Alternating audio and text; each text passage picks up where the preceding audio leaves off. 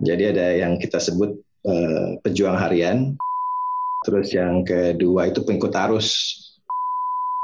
Yang ketiga itu adalah pencari peluang. Terus yang keempat nih yang paling uh, uh, aspiring ya, itu adalah Daily Social Podcast.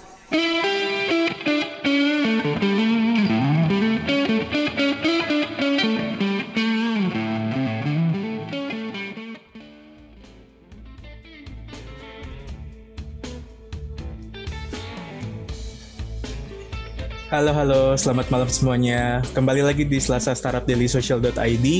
Nah, buat teman-teman yang belum tahu mengenai Selasa Startup, akan saya jelasin sedikit. Jadi, Selasa Startup ini adalah acara rutin Daily Social.id yang dilaksanakan setiap pekan pada hari Selasa, di mana kami akan mengundang figur startup untuk berdiskusi mengenai update terbaru yang terjadi di dalam ekosistem startup dan bisnis teknologi, baik di Indonesia maupun secara global.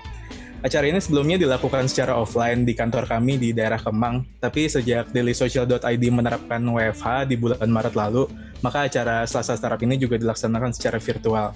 Nah, di sesi hari ini kita akan membahas uh, mengenai sebuah tema yaitu Accelerate Digiti Digitization in Traditional Retails. Dan kita udah kedatangan seorang tamu yang sangat istimewa, uh, yaitu Mas Herman Soeharto, CEO dari utep.id. Selamat malam Mas Herman, apa kabarnya? Malam Juli, baik-baik. Malam nah. semua. Utep saat ini WFH apa WFO nih Mas? Uh, WFH, official WFH. Uh, cuman ah sekarang saya lagi di kantor. Lagi di kantor juga. Iya kebetulan kalau uh, yang suka nonton DS Tour juga ya uh, di Daily Social TV yeah. pasti tahu kan kantornya UTEP kayak gimana. Kebetulan yeah. uh, beberapa waktu lalu jadi sempat kita ulas juga dan uh, jadi DS Tour virtual pertama kita loh Mas. Jadi di dailysocial.id. Baru setelah setelahnya kita uh, mulai DS Tour virtual lagi setelah pandemi kan nggak bisa apa syuting di kantor mana pun kan susah gitu. Iya, yes, waktu itu belum PSBB Juli. Oh iya. uh, uh. Oke oke. Nah mungkin pertama-tama kita kenalan dulu nih mas. Dari mungkin bisa dijelaskan dari Mas Herman sendiri. Uh, UTEP ini perusahaan apa sih mas? Uh, terus produk dan layanannya itu seperti apa? Dan mungkin secara personal uh, bisa diceritain juga Mas Herman ini siapa? Silakan oh. mas. Uh, UTEP kita relatifly baru ya Juli ya. Kita mm-hmm. luncurkan di Februari kemarin kan. Cuma emang uh, dari shareholder kita ya kita mau dorong ini uh, dengan agresif walaupun kondisi juga kan waktu Juli kita launching Maretnya ada pandemi gitu kan. Hmm. Terus tapi ya kita justru kita ngelihat uh, ada solusi kita yang bisa ngebantu partner kita gitu. Jadi tapi ini uh, simpelnya uh, kita perusahaan teknologi uh, Juli yang fokus di uh, merchant atau usaha. Oke. Okay. So, kita punya solusi uh, solusi digital yang yang di uh, layanan kita difokuskan untuk uh, para pelaku usaha. Jadi mulai yang korporasi besar mm-hmm. sampai yang uh, UMKM, yang mikro. Nah ini uh, solusi kita uh, banyak, uh, mulai dari payment yang untuk uh, bahkan yang untuk korporasi besar kita juga ada dipakai beberapa brand kayak McDonald sampai di uh, mikro itu kita ada punya aplikasi aplikasi yang yang baru juga kita luncurin kemarin Juli. Uh, jadi kemarin kita luncur Februari perusahaannya uh-huh. pandemi jalan. Terus uh, kemarin kan udah udah getting better. Agustus kita udah uh, Juli udah udah masuk. Agustus kita luncurkan aplikasi kita. Uh-huh. Kita sebutnya aplikasi dagang. Jadi aplikasi yang fokus buat uh, para pelanggan UMKM uh, untuk pedagang. Jadi uh, kita tuh ada di dalam aplikasinya itu ada aplikasi uh, layanan fitur untuk uh, membantu uh, mengolah penjualan, masukin produk-produknya kayak pos ya. Hmm. Terus masuk uh, menerima pembayaran uh, non tunai, Juli. Jadi uh, uh, cukup membuat sama UTAP. Nah kita konekin tuh sama uh, banyak issuer-issuer e-money. Jadi QR kan bisa diterima dengan uh, uh, most of uh, mobile money kan sekarang termasuk bank juga dari m banking bisa langsung bayar QR kan. Nah itu QR. Ya, QR AS ya. Ya QR AS. Hmm. Nah itu udah udah integrated. Ya, jadi uh, uh, para pelaku UMKM cuma download UTAP dia langsung bisa connect sama uh, Chris. Jadi kita ada partner kayak uh, partner-partner kita tuh seperti uh, Link aja, ShopeePay yang udah hmm. yang yang kita konekin ke uh, para pelaku UMKM ini. Dan solusi kita itu juga nggak cuma uh, ngelola penjualan, payment sampai ke membantu para pengusaha ini kayak uh, semacam analisa gitu lah, analisa pintar. Jadi uh-huh. mana penjualan gitu. Kalau misalnya jadi punya usaha, di, kita ingetin terus ada yang kita kirim WhatsApp juga. Uh-huh. Itu itu solusi-solusi itu yang yang yang sekarang kita punya, yang kali kita dorong. Tapi this company ini yang saya bilang ya kita pengen jadi company, teknologi company yang fokus di uh, para pelaku usahanya.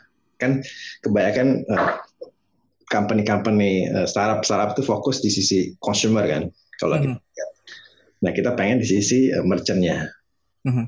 Nah itu jadi uh, loh, layanan kita banyak banget. Mungkin saya bisa bisa share ya. Jadi di uh, kita ini nggak uh, cuma especially pandemi ini, uh, kita juga kemarin ada inovasi lah ya menyesuaikan dengan kondisi.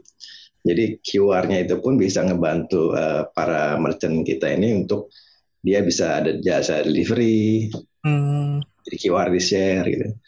Nah ini yang yang yang yang yang uh, yang kita dorong terus. Jadi justru di saat pandemi kemarin, company kita nggak cuma company kita, kita juga ngajak uh, uh, mitra kita, khususnya UMKM untuk adaptasi dengan, okay. dengan digital. Jadi itu sekilas ya, Juli kalau jelasin company -nya. Jadi kita company-nya, uh, kita juga sekarang lagi growing mode. Nah, timnya juga udah kan kemarin lihat kan ke kantor. Iya. baru kita baru nempatin itu di ya pas itu setelah uh, eh, PSBB dibuka PSBB transisi kan boleh masuk tuh itu iya. ini ya maksudnya ya. Nah itu juga kita baru nempatin kantor ini. Oh baru ditempatin juga. kita juga uh, uh, banyak kayaknya hampir setiap minggu tuh ada karyawan baru masuk gitu. Hmm. Lagi seru-serunya gitu. Lagi seru-serunya kita juga uh, attract talent karena di, di join UTEP itu nggak cuma buat uh, kerja kan. Hmm. Dan yang kita sekarang seru ya kita benar-benar uh, bantu karena yang enterprise clear lah ya kita nggak solusi payment kan. Tapi yang di UMKM ini Juli itu menarik banget kalau saya ke juga seru lah hubungan sama mereka gimana cara ngebantu mereka. Nanti hmm. topik ini tepat banget emang kita itu ngelihat uh, challenge-nya itu di sana itu emang besar banget Nah di tim-tim yang masuk join sini passionnya sama mereka punya passion buat ngebantu si para UMKM ini untuk berkembang. UMKM. Itu sejulin tentang tentang ITEP. Oke. Okay. Ya sih kalau uh, mau lihat di website kita ada utep.id. Iya. kalau buat teman-teman nih kalau yang mau tahu lebih banyak tentang UTEP mungkin bisa langsung uh, kunjungin websitenya di utep.id. Uh, mau nanya-nanya juga nih Mas, uh, kalau tadi kan udah sempat dibilang juga uh, UTEP ini berambisi jadi platform yang merchant centric gitu ya Mas ya. Uh, nah itu kira-kira uh, penerapannya, implementasinya seperti apa sih Mas di dalam produk-produknya? Jadi semua produk kita, jadi di produk kita itu emang kita setiap kita ada ide atau fokus layanan, kita hmm. fokus di sisi merchantnya. Jadi apa yang merchant butuhin gitu loh. Jadi kita uh, ya emang kalau secara overall journey kita mikirin consumer nya kan, consumernya tapi Customer juga. merchantnya.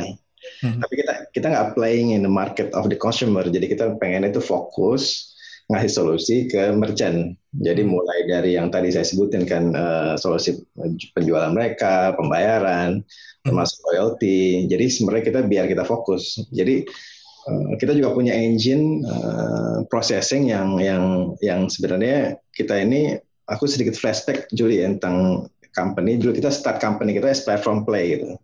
Hmm. Jadi kita punya platform yang udah robust. Nah platform ini udah dipakai sama brand-brand. Uh, sebenarnya kita dulu di belakang layar jadi sebelum hmm. Jadi kita dipakai uh, platform kita dipakai company like MTN di Afrika, Airtel, nah terus di Indonesia juga ada Telkomsel. Nah sekarang ini dengan platform yang sama ini kita pengen uh, gimana nih ngasih solusi ke merchant. Nah kita kemarin ada uh, idea waktu kita set the company, I think most of company udah banyak fokus di consumer. Mm-hmm. Jadi kalau misalnya uh, I was in Telkomsel juga before kan, jadi lebih fokus di consumer gitu. Kalau misalnya ada mobile money produk yang yang yang kita pikirin dulu consumer nih, consumer, consumer layanan atau consumer kan. Kalaupun nanti ada solusi di merchant, itu memudahkan sisi consumernya gitu kan. Hmm. Itu yang membuat membuat membuat aku juga kepikiran gitu kayak, I think there has to be someone yang fokus sisi merchantnya gitu. Merchantnya. Tentu nggak cuma terima gitu doang kan. Hmm. Consumer datang terima gitu. Jadi sih merchant ini yang yang mungkin kayaknya dia mereka butuh uh, solusi spesial nih. Ya makanya kita sebutnya harus merchant centric. Jadi hmm. semuanya uh, Juli di tim produk kita pun kita bagi-bagi uh, ada product championnya itu benar-benar mau mikirin semua solusinya itu buat merchant. Jadi merchant butuh apa nih? Oh butuh uh, layanan buat uh, ngelola penjualan kita kasih. Oh butuh apa? Butuh connect sama bank-bank atau e-money issuer buat payment hmm. kita kasih. Butuh apa? Buat analisa. Butuh apa gitu. Banyak. Bahkan kita juga udah goes ke di lab kita itu goes sama yang berbau-bau kayak analisa dan AI ya. Jadi kayak misalnya kita juga pengen Uh, sekarang ini kan kita kirim setiap pagi itu ke WhatsApp jadi hmm. kita ngasih nginget, ngingetin mereka lah. Eh kemarin misalnya uh, kopi penjualan uh, di reportnya gitu ya mas. Timo tuh naik uh, turun loh dari ah. kemarin. Terus uh, minggu lalu dia uh, turun dari minggu lalu. Jadi ayo jualan lebih gitu. Nah ini juga yang something yang uh, ada juga nanti produk-produk yang dijual apa gitu. Jadi kita udah ke arah ngingetin. Jadi kita tuh aplikasi kita ada namanya Alisa, Juli. Alisa itu kayak figur orang lah yang lagi yang hmm. ngingetin. Jadi setiap pagi Alisa ngingetin tuh ke mitra-mitra kita. Jadi yang di yang setiap pagi diambil dari uh, uh, ya biasanya kalau kita pagi langsung ambil handphone kan. Hmm, betul, betul. Kita ngelihat uh, eh, SMS atau WhatsApp WhatsApp dari si Alisa. Nah, Liasa ini singkat ada singkatan yang jadi aplikasi serba bisa. jadi personifikasi gitu ya Mas ya. Setiap hari itu si Alisa ngirim message ke mitra kita. Justru saya lihat cerita-cerita menarik waktu saya ke Cirebon sama Jogja ya. Itu juga kemarin mereka juga sukanya itu karena emang ada yang ngingetin tadi yang di kita WhatsAppin itu si Alisa. Jadi kayak dia jadi terpacu uh, pengen jualan lebih. Mm -hmm. dulunya kan dia kan ada dua karakter ya kalau UMKM Indonesia kan di macam-macam ada yang dulunya dia nyatet sama dulu dia nggak nyatet sama sekali pakai UTP kan. Nah begitu uh, yang dulunya nyatet ya sekarang digital kan. Kalau dulunya yang nggak nyatet itu kan cuma diingat kepala. Nah iya. dengan ingetin di WhatsApp ini jadi sih mereka jadi kayak tepat. Oh ternyata saya jualannya lumayan gede juga ya. Jadi kelihatan gitu hasilnya. Mas. Lebih lagi deh gitu. Jadi kayak ada. Nah, jadi termotivasi. Emotional pushnya itu yang kita lihat. Jadi kadang-kadang saya nemuin itu fitur simple tapi ternyata bisa memacu Bantu. mereka. Hmm. Ya jadi itu, ini kita semuanya fokus, kita juga punya uh, R&D kan kita tim sebenarnya kalau secara uh, tech ya, uh, kita ini kan uh, uh, company uh, joint venture company, kita juga punya dev, tim dev juga di Indonesia ada, lokal dev kita juga punya di Singapura sama di Auckland in terms of dev. Hmm. Nah ini semuanya mikirin uh, gimana caranya mem memenuhi kebutuhan para merchant.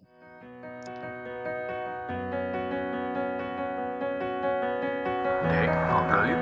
Ngobrolin apa, Bang? Ngobrolin startup bareng dari sosial.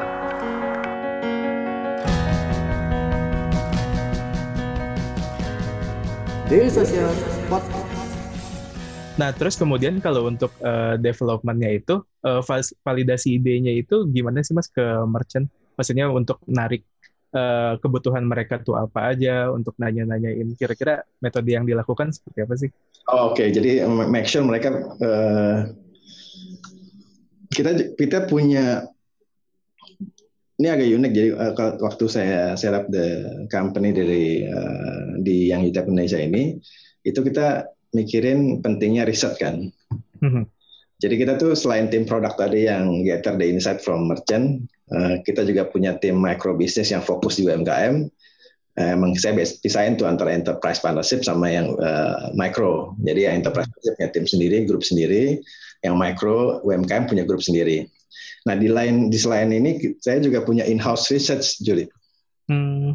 Jadi kita ada tim uh, research yang yang yang everyday ya their job uh, doing research, survei, kemudian langsung. Gitu. Terus setiap kita ada rilis baru kita tes dulu. Terus uh, kita juga uh, nge-profiling gitu loh. Uh, kemarin yang baru nih, yang baru agak fresh juga, kita udah nge-profiling uh, profile uh, persona dari uh, UMKM. Jadi UMKM, UMKM kita hmm.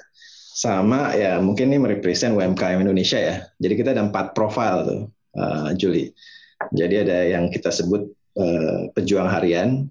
Ini yang hmm. yang yang everyday emang struggling ya, dia emang berjuang. Uh, my life is everyday. Ini yang profil yang pertama. Terus yang kedua itu pengikut arus. Jadi dia ngikutin arus dia. Oh yang itu pergi sana pakai itu, oh pakai itu di pengikut arus. Yang ketiga itu adalah pencari peluang. Hmm. Nah, ini dia sudah ada peluang langsung nangkep gitu. Terus yang keempat nih yang paling uh, uh, aspiring ya, itu adalah pemimpi tangguh, pemimpi tangguh yang kita sebut. Pemimpi tangguh. Ya, jadi empat profil ini. Jadi masing-masing ini ya mereka punya uh, aspirasi sendiri untuk solusi digital gitu. Jadi uh, itu yang kita uh, lakukan riset terus. Terus kita juga untuk profil ini mereka butuh apa, cara komunikasi gimana gitu kan? Karena mau nggak mau, eh, ini kan kita punya komitmen. Pokoknya solusi UTEP itu harus pakai harus bisa dipakai dari merchant yang besar sampai merchant yang uh, mikro kan. Yo, mikro. Pasti harus nggak identified nih di bagi-bagi profilnya. Karena emang di sisi di sisi uh, kita kalau kita nggak bisa identified agak susah kan. Makanya agak unik kita di dalam eh, marketing unit kita kita menserap unit in-house marketing research Juli. Hmm. Karena emang kadang-kadang even kita kita ada ide kita tes ke ke market itu kadang-kadang ada aja mereka input oh kita butuh ini kita butuh ini. Gitu. Mm-hmm. nah itu yang yang yang yang yang yang yang kita uh, pikir yang saatnya yang apa cara yang paling tepat untuk uh, selalu bisa kawan sama produk yang cocok yaitu kita harus doing research. Setiap hari ya setiap hari setiap saat setiap hari, ya. tugasnya dia research. Iya. ada, ada timnya khusus. di, ada mitra kita juga di partner kita. Kan partner kita nggak yang yang punya interest sama UMKM kan banyak ya Julie ya. Mm-hmm. Jadi FMG company, ada juga eh, mitra-mitra iman issuer kita, itu mereka pengen tahu juga. Nah itu mereka jalan sama kita research karena ya kita ya kita selain uh, pengen jadi company yang uh, merchant centric, kita juga pengen jadi company yang ya emang jadi company yang harus paling tahu tentang merchantnya. Hmm. Ya kan? Itu yang yang yang yang yang kita uh, lakukan lakukan sekarang Juli. Jadi memang benar-benar harus tahu duluan apa yang dibutuhkan oleh merchant gitu ya. Iya. Dan bisa memberikan solusi nggak cuma sekedar dari asumsi aja, tapi memang dari data yang ada gitu kan. Betul betul. Kadang-kadang juga emang kan ada ada consumer driven sama ada teknologi driven, product driven kan. Ya, kadang memang ada ada ada saat-saatnya kita emang uh, product driven. Mm-hmm. Kadang uh, consumer yang yang mengejas produknya gitu karena kita tahu. Tapi ada juga ya uh, yang consumer driven. Jadi kita buat produk berdasarkan karena emang ada kebutuhan dari usernya kan. Mm-hmm. Nah, ya emang harus uh, kita identify terus uh, mana yang paling tepat kayak sekarang kan ada lagi di driver yang agak lumayan strong ya Juli ya di saat pandemi ini kenaikan transaksi non tunai kita itu signifikan banget. Hmm. Jadi emang transaksi non tunai juga, ya. juga tuh karena emang ada driver secara masif dari sisi environment sama uh, pandemi gitu kan. Kan nah, ada kondisi ya. Hmm. Kedua tuh di sisi merchant sama di sisi consumer kan. Consumer behavior juga berubah kan. Karena dia mau bayar juga mikir-mikir kalau pakai uang tunai kan. Nah itu di sisi merchant juga dia juga worry kalau terima uang tunai kan. Jadi itu naik banget itu. Nah itu one of the ya bukannya kita uh, take granted dari masalah, cuma kalau kita lihat kan ada sisi positifnya yang mungkin kita bisa bantu gitu kan. Mm-hmm. Ini yang kita dorong terus uh, Juli sekarang ya kita uh, dorongnya ya kita ada gerakan tuh bersih sehat aman. Jadi bersih toko yang bersih kayak apa, yang sehat badannya kayak apa, amannya itu pakai non tunai. Nah ini mm-hmm. kita terus. Jadi kalau mau uh, sekarang tetap berjalan, ini usaha yang buka ya. Ya sebaiknya pakai transaksi non tunai kali ya karena lebih aman. Nggak ada hmm. pertukaran uang tunai kan semuanya juga. Ya lebih aman dan lebih nyaman juga kan bagi mereka. Ini sekarang ya tim kita di lapangan mengedukasinya pakai pakai itu ya, sekarang ya. Jadi emang selain kita emang jual solusi ya kita juga ngajak yuk pakai ini aja. Ini emang lebih aman nih saat sekarang kan. Hmm. just memang benar kan itu juga digarapkan pemerintah juga kan lagi mendorong transaksi non tunai kan especially hmm, seperti ini kan. Mhm. Jadi justru bukan cuma nawarin produk dan solusinya, tapi juga edukasi soal uh, yeah. protokol kesehatan juga digencarkan juga ya mas ya. Betul betul betul. Intinya edukasi nah. juga sih. Ya solusi kita pun ya itu harus edukasi. Ya dengan kita set tahu produknya sama tahu cara komunikasinya kan. Edukasi pas kita edukatnya ya sekalian kita jelasin juga nggak cuma solusinya kita ya tapi ini impactnya juga oh yang ini lebih aman oh lebih segala macam dari dari virus ya. Oke. Jangan lupa subscribe Ngobrolin Startup Daily Social Podcast di SoundCloud, Spotify, atau aplikasi podcast favorit kamu. Uh, nah selanjutnya Mas, uh, aku mau nanya juga, kalau menurut pemahaman dan pengalaman Mas Herman sendiri, uh, kondisi dan situasi landscape UKM di Indonesia saat ini seperti apa sih Mas? Uh, UMKM itu besar ya mereka 60 jutaan sekian kan 64,2 juta dan itu juga mereka kan itu kayaknya dinamis mereka bergerak terus kan. Cuman dan dan di sisi ini bes, bagian besar itu belum apa istilahnya belum melek melek digital lah. Hmm. Ya, mereka masih konvensional gitu ya masih seperti manual gitu kan. Mereka juga nggak ada pencatatan uh, dengan nggak ada pencatatan ya mereka nggak terikut penjualannya dia dia pakai feeling aja kan. Nah hmm. dengan itu impactnya kan juga dia nggak punya akses ke buat dapetin permodalan kan untuk hmm. berkembang gitu kan. Jadi ya mereka tuh kayak uh, uh, ya ya berjalannya slow gitu loh UMKM yang mesnya. Emang ada yang ada yang grow uh, seperti yang saya bilang tadi ada yang penca yang yang yang di level yang dia adalah pemimpin tangguh yang dia punya plan kan. Jadi kalau yang uh, eh, UMKM yang pemimpin tangguh dia udah punya plan tuh oh saya bikin bisnis saya harus grow. Tahun depan kayak gini, tahun depan lagi begini gitu ada plan. Nah, di, makin di bawah kan segmen ada yang uh, pencari peluang, ada plan short term. Tapi kalau yang uh, pengikut arus ya dia nggak nggak plan dia plan cuma lihat aja orang ikutin hmm, lihat tren aja gitu ya. harian lebih parah lagi kan dia. Boro-boro plan yang uh, memang my life is jangka panjang ya. everyday uh, uh. kalau kita lihat mereka they do have potensial jadi. Karena mereka juga kalau kita ngelihat turnovernya ya berapa? Oh lumayan juga ternyata ya. Cuma mereka emang and go aja dapat duit belanjain sisanya for uh, daily operational buat life mereka gitu lah. Nah itu kadang-kadang yang yang yang karena mereka nggak terstruktur, produk yang mereka stok pun kadang-kadang mungkin nggak yang nggak yang yang yang uh, fast moving gitu ya. Terus mereka juga by feeling dan kadang-kadang juga Indonesia ini kan suka kasbon juga konsumennya. Juga kasbonnya juga by feeling gitu. Dan itu ya, ya challenge-nya di di Indonesia ini besar, tapi mereka juga masih everything manual gitu kan. Dan, dan sekarang yang dibantu teman-teman kan juga menggalakkan ayo transaksi digital, transaksi digital. Cuma kan yang kita lihat itu trans digital, yes important trans digital itu uh, harus kita dorong ke UMKM. Cuma kita lihat fundamental problem mereka itu apa gitu. Mm-hmm. Nah jadi jadi kalau misalnya menuju digital tadi, sebenarnya fundamental mereka adalah ya mereka nggak nggak mengelola dagangan dengan baik gitu kan.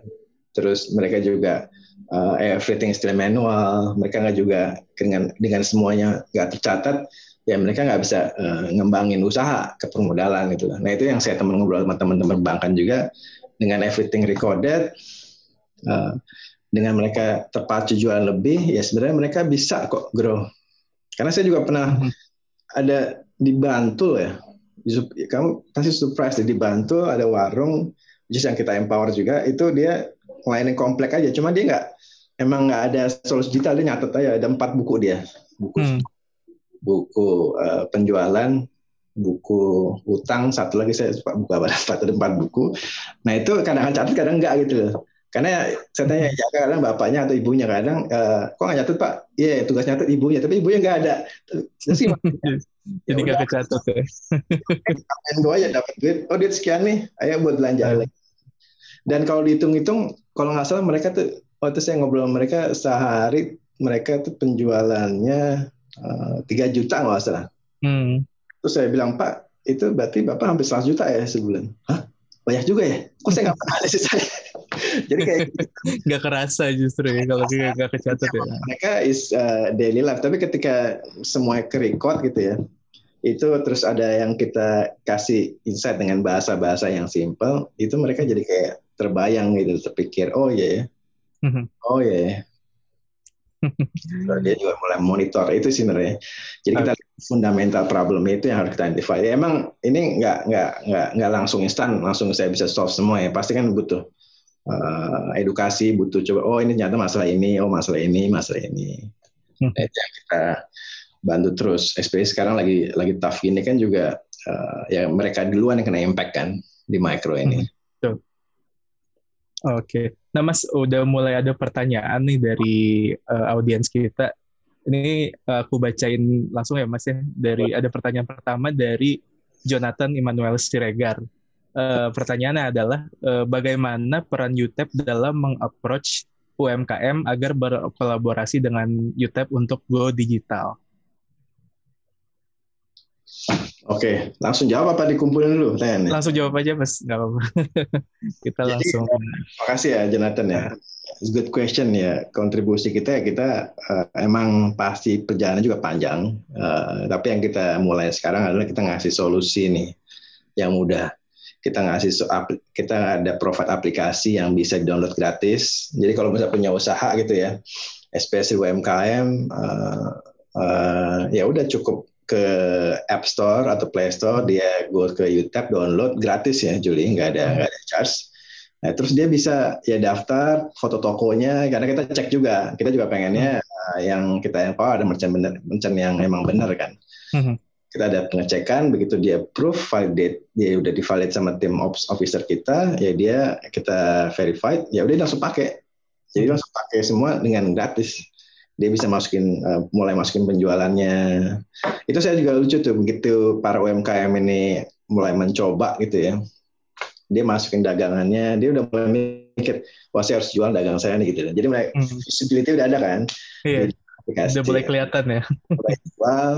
Karena aplikasi kita ini nggak cuma about cashless ya, kita juga nge-record penjualan tunainya. Jadi hmm. dia, kalau dia uh, kalau mau play around with our app gitu ya, jadi masukin app, masukin produknya pilih-pilih-pilih gitu ya uh, nanti uh, setelah proses pembayaran itu ada pilihan tunai atau QR langsung print gitu nah hmm. tunai itu juga ada fitur buat ngebantu itu kembalian itu hmm. Nah, ada fitur kalkulatornya lah ya. Fitur kalkulator juga. Nanti setelah maksudnya buat itu kembalian nggak bayar lima ribu kembalian sekian itu. Itu juga kadang uh, lucu juga tuh. Ada juga yang suka salah nyata kembaliannya. Uh, itu udah udah itu itu aplikasi jadi kita kontribusi kita komitmen kita ya kita harus ngasih solusi yang bisa dipakai sama dis UMKM mm-hmm. karena sekarang ini kayaknya yang yang yang banyak udah digital ini kan di yang enterprise udah pasti lah enterprise terus yang yang large sampai ke medium nih. Medium pun kan nggak semua nih. Nah yang medium small micro nah ini yang yang yang belum lah. Nah ini yang kita kita dorong. Nah aplikasi kita ini kita komit, kita juga uh, bisa download gratis, hmm. biar si biar mass ya orang bisa pakai. Karena sekarang kita ada, ada gerakan tuh, eh, gerakan kita usaha mantap dengan YouTube, Juli. Karena YouTube kan, YouTube mantap dengan YouTube. Nah itu kita bikin gerakan. Jadi biar usahanya mantap, ya pakai YouTube. Cukup dong. Nah, ini yang yang kita kita dorong. Dan uh, yang pasti nggak uh, harus nggak bisa stop situ Nah, UMKM ini kan juga banyak kebutuhannya. Uh, ada yang ya, makanya kita yang di medium pun kita ada aplikasi yang yang bisa dipakai di tablet gitu kan. Mm-hmm. Yang yang mikro pakai aplikasi handphone juga bisa di Android semua orang punya Android kan. Nah ini juga gara-gara masalah sekarang kan uh, digitalisasi ini agak kedorong juga nih. Jadi sekarang ini uh, hiburan mereka ya karena mereka eh, si ibu-ibu nggak bisa ngumpul gitu kan jadi kan ngumpulnya ya di TikTok gitu jadi ya itu itu kan digitalnya udah ke, kepacu nih dan mereka juga ada video callan sekarang surprisingly loh saya juga hmm. ngobrol ini si ibu ini saya video callan sama cucu saya gitu dan dia itu dorong karena karena emang kondisi sekarang kan dengan betul, kondisi betul. sekarang semua go digital gitu, cepat gitu jadinya ya kita sekarang educate-nya ya ini ya udah bu soal digital ini pakai buat usahanya juga dong gitu nah ini yang kan sekarang mereka lebih banyak konsumsi untuk pribadi ya, untuk hmm. ya ya kan. Nah ini kita dorong ya udah pakai ke ini udah bisa buat toko juga loh. Oh dia bisa buat ini loh. Nanti ibu bisa bisa jualan delivery loh share QR gitu. Nah itu yang yang yang yang yang yang kita lihat sekarang ini uh, ya ini kalau mungkin kalau misalnya ini ada dua kata yang tepat buat era sekarang ya digital digitalisasi sama adaptasi kan. Nah itu yang yang yang kita lihat uh, yang yang sepertinya ya ini kan juga nggak langsung hilang kan pandeminya kan. Mm-hmm. Nah, harus uh, go digital sama harus uh, adaptasi. Nah ini yang yang yang kita juga nggak cuma ngasih solusi, ya kita juga uh, constantly ngedukate. Jadi kita ngedukate juga. Bahkan sekarang uh, di tim marketing pun uh, itu kalau kita campaign konten gitu ya, kita nggak nggak ngomongin banyak tentang oh kita bisa ini bisa itu kita nggak ada ngomongin tips usaha eh, sekarang usahanya lagi happening ini mau usaha jadi kita emang emang kita ngedukate juga oh gini oh hmm. gini oh usaha yang lagi oke okay, ini gitu lah nah itu yang kita juga uh, educate ke para pelaku ya. Hmm. Jadi ya constantly harus mengeduket mereka. Hmm.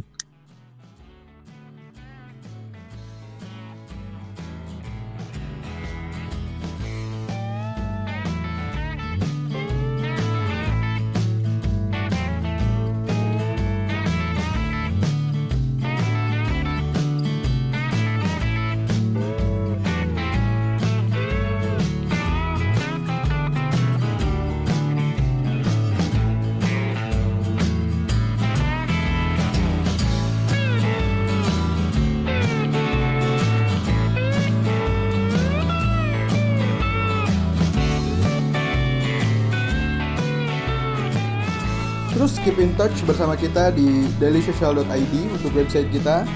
Di Facebook kita ada dailysocial.id, di Twitter kita ada @dailysocial dan di Instagram kita ada @dailysocial.id. Di LinkedIn kita ada Daily Social dan di YouTube kita ada Daily Social.